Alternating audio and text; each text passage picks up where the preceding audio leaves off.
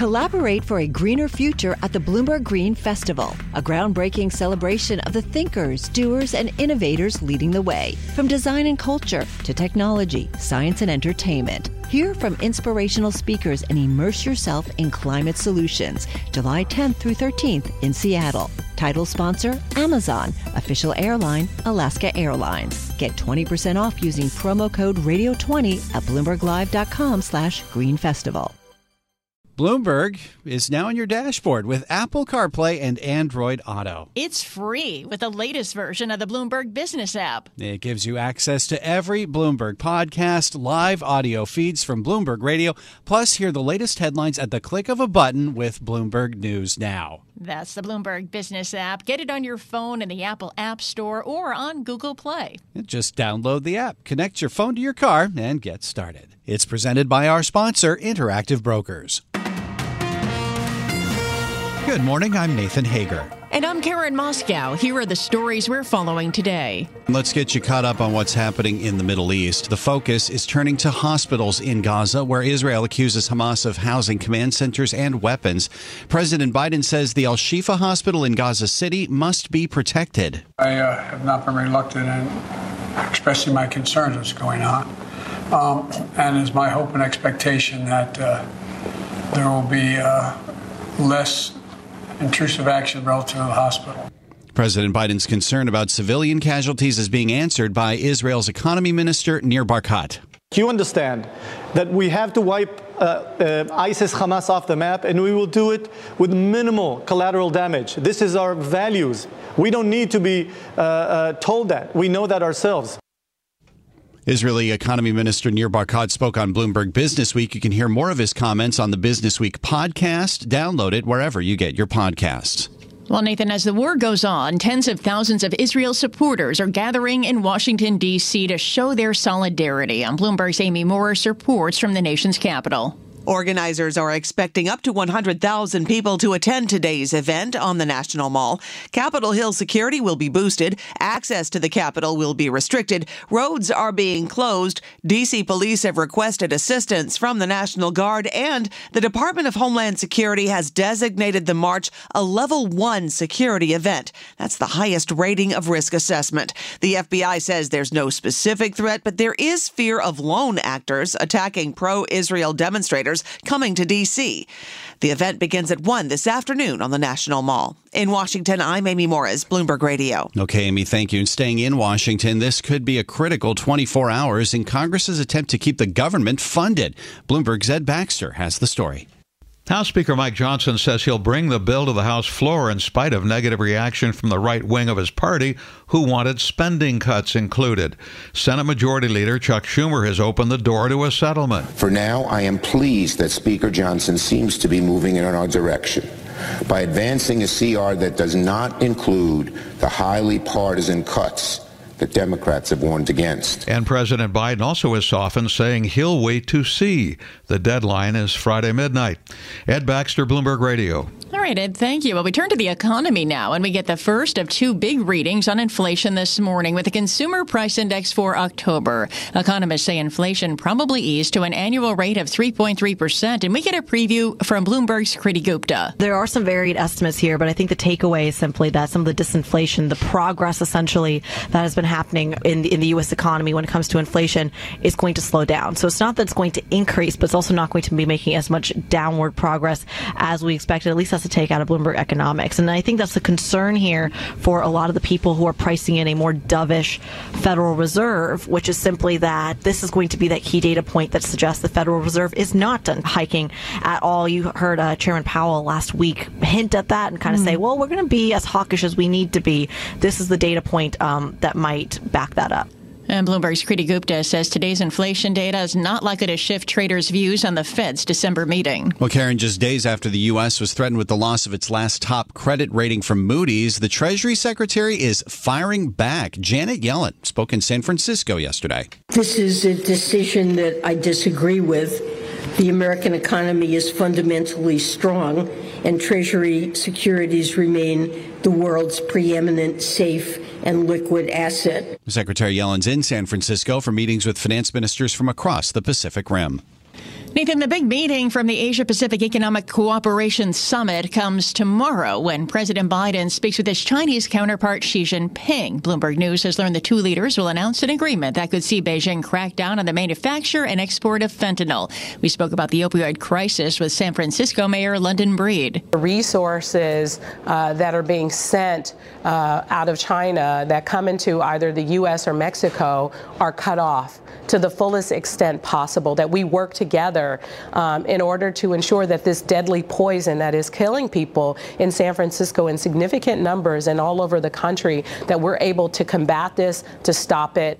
San Francisco Mayor London Breed says fentanyl has devastated her city like no other drug in her lifetime. Let's turn to some corporate news now, Karen. We have a takeover in the commodities industry. Switzerland's Glencore has agreed to buy a majority stake in Canada's Teck Resources coal business for more than $6.9 billion. The deal ends a months long saga and sets the stage for Glencore to spin off its own coal unit. Well, Nathan, a big week for retail earnings kicks off with Home Depot reporting this morning, and we get a preview with Bloomberg's Tom Busby. Home Depot forecast to report a fourth straight quarterly decline in same store sales as the one two punch of surging mortgage rates and record high home prices caused a slump in U.S. home sales, putting an end to the home improvement boom we saw during the pandemic.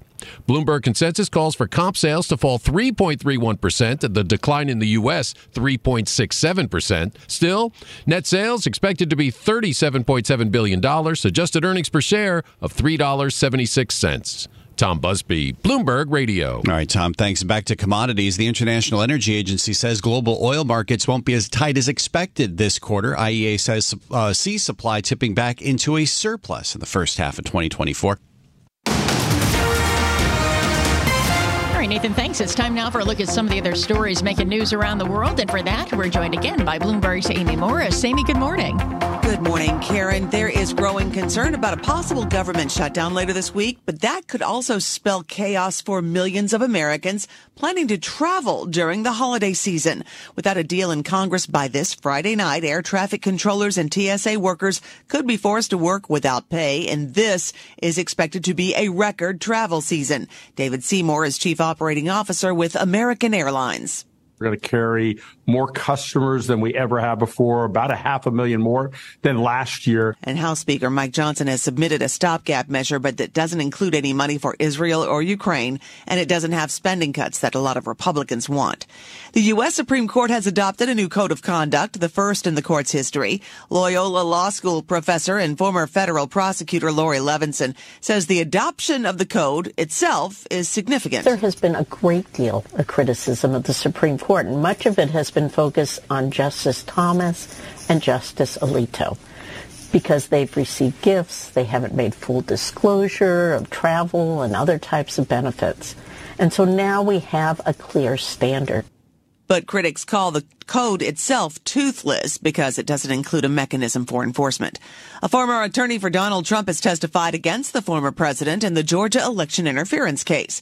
Jenna Ellis recounted a conversation with Dan Scavino, who served as Trump's deputy chief of staff. A video recording of that testimony was obtained by the Washington Post. He said, well, the boss, meaning President Trump, and everyone understood the boss, um, that's what we all called him. Um, he said the boss uh, is not going to leave under any circumstances. We are just going to stay in power. Trump's lead counsel in the Fulton County case says Ellis's testimony is absolutely meaningless.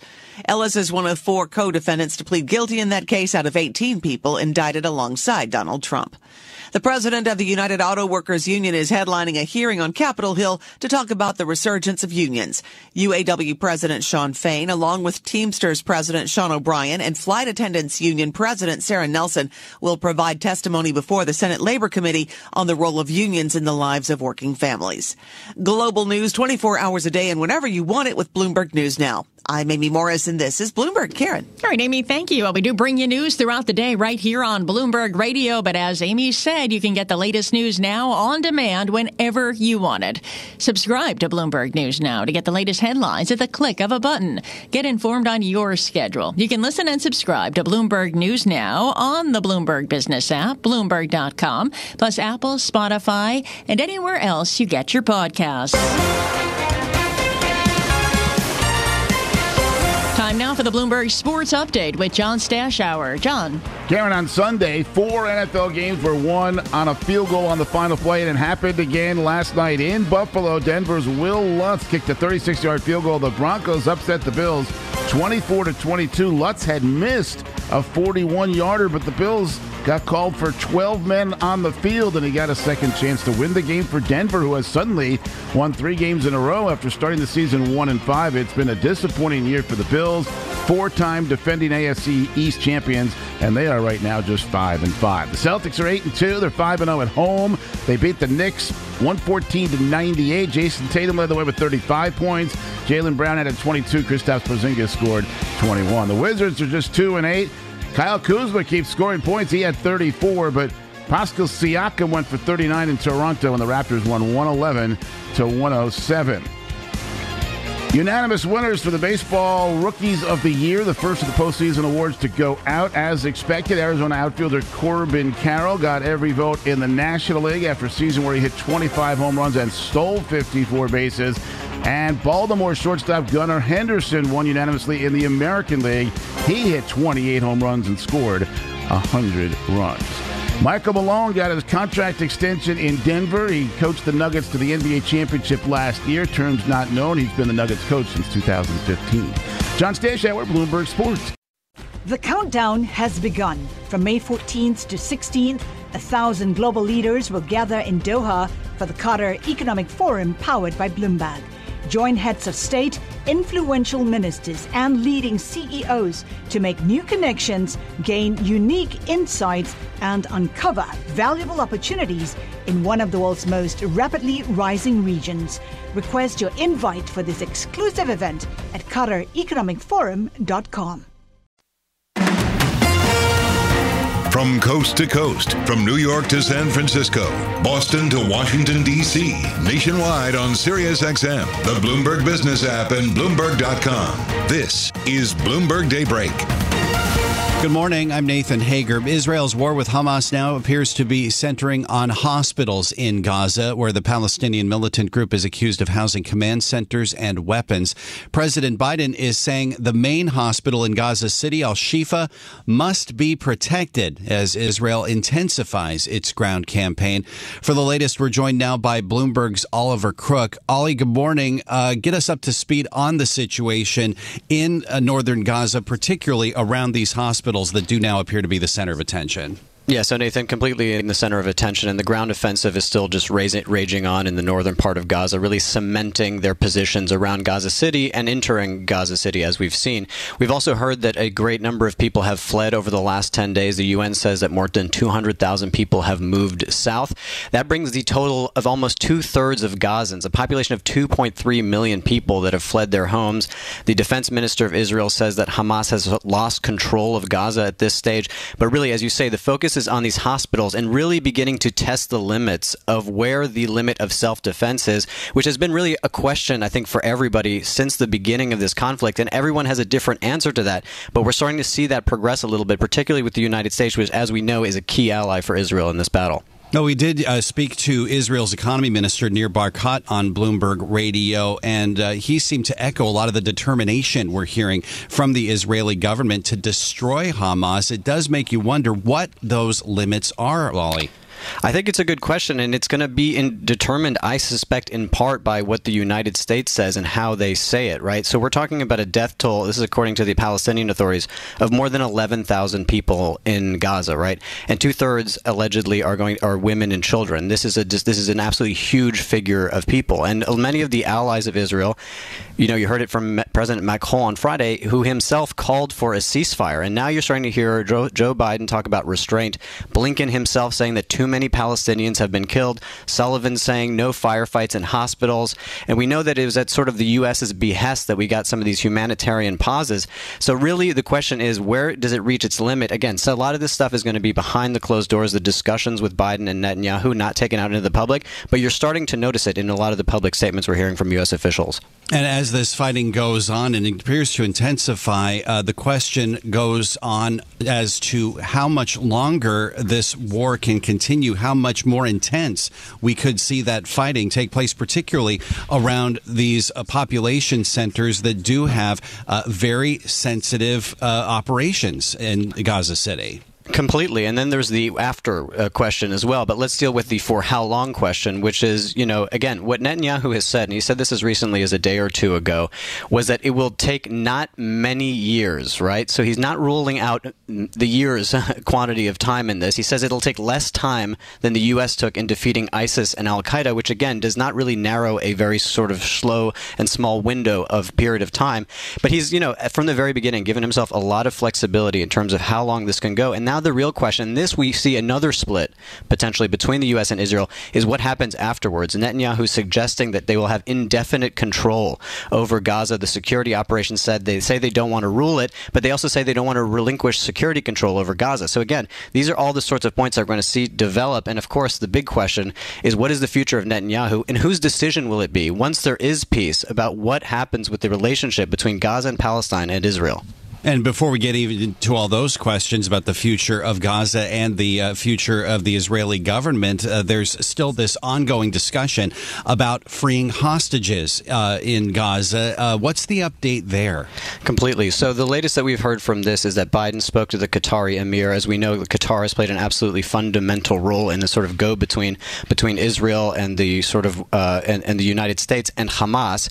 We hear again and again that there is potential progress on a deal, but every time we hear that, it sort of backslides. So again, there has been more and more talked about it over the last few days, but I think you really cannot really rely on anything until it's fully secured. What we do know is that Israel has entirely ruled out a ceasefire until all the hostages have been freed. And in our last 30 seconds, uh, the discussion we've had with Israel's economy minister, it seems like there's a determination as well to keep this fight going, even if it damages Israel's budget, even if it damages the economy. Yeah, I mean, the impact on the uh, Israeli economy has been very sort of COVID like in many respects, where, you know, obviously there's a war effort underway, but we've subtracted, let's say, 350,000 people from the workforce. That's about 8% of the Israeli workforce. When you go down the streets, you know, many of the businesses are closed, all the universities are on pause cause. All of this stuff is really a standstill. But again, they see this as an existential fight, so they're going to be willing to pay the price. This is Bloomberg Daybreak Today, your morning brief on the stories making news from Wall Street to Washington and beyond. Look for us on your podcast feed at 6 a.m. Eastern each morning on Apple, Spotify, and anywhere else you get your podcasts. You can also listen live each morning starting at 5 a.m. Wall Street time on Bloomberg 1130 in New York, Bloomberg 99.1 in Washington, Bloomberg 1061 in Boston, and Bloomberg 960 in San Francisco. Our flagship New York station is also available on your Amazon Alexa devices. Just say, Alexa, play Bloomberg 1130. Plus, listen coast to coast on the Bloomberg Business app, SiriusXM, the iHeartRadio app, and on Bloomberg.com. I'm Nathan Hager. And I'm Karen Moskow. Join us again tomorrow morning for all the news you need to start your day right here on Bloomberg Daybreak.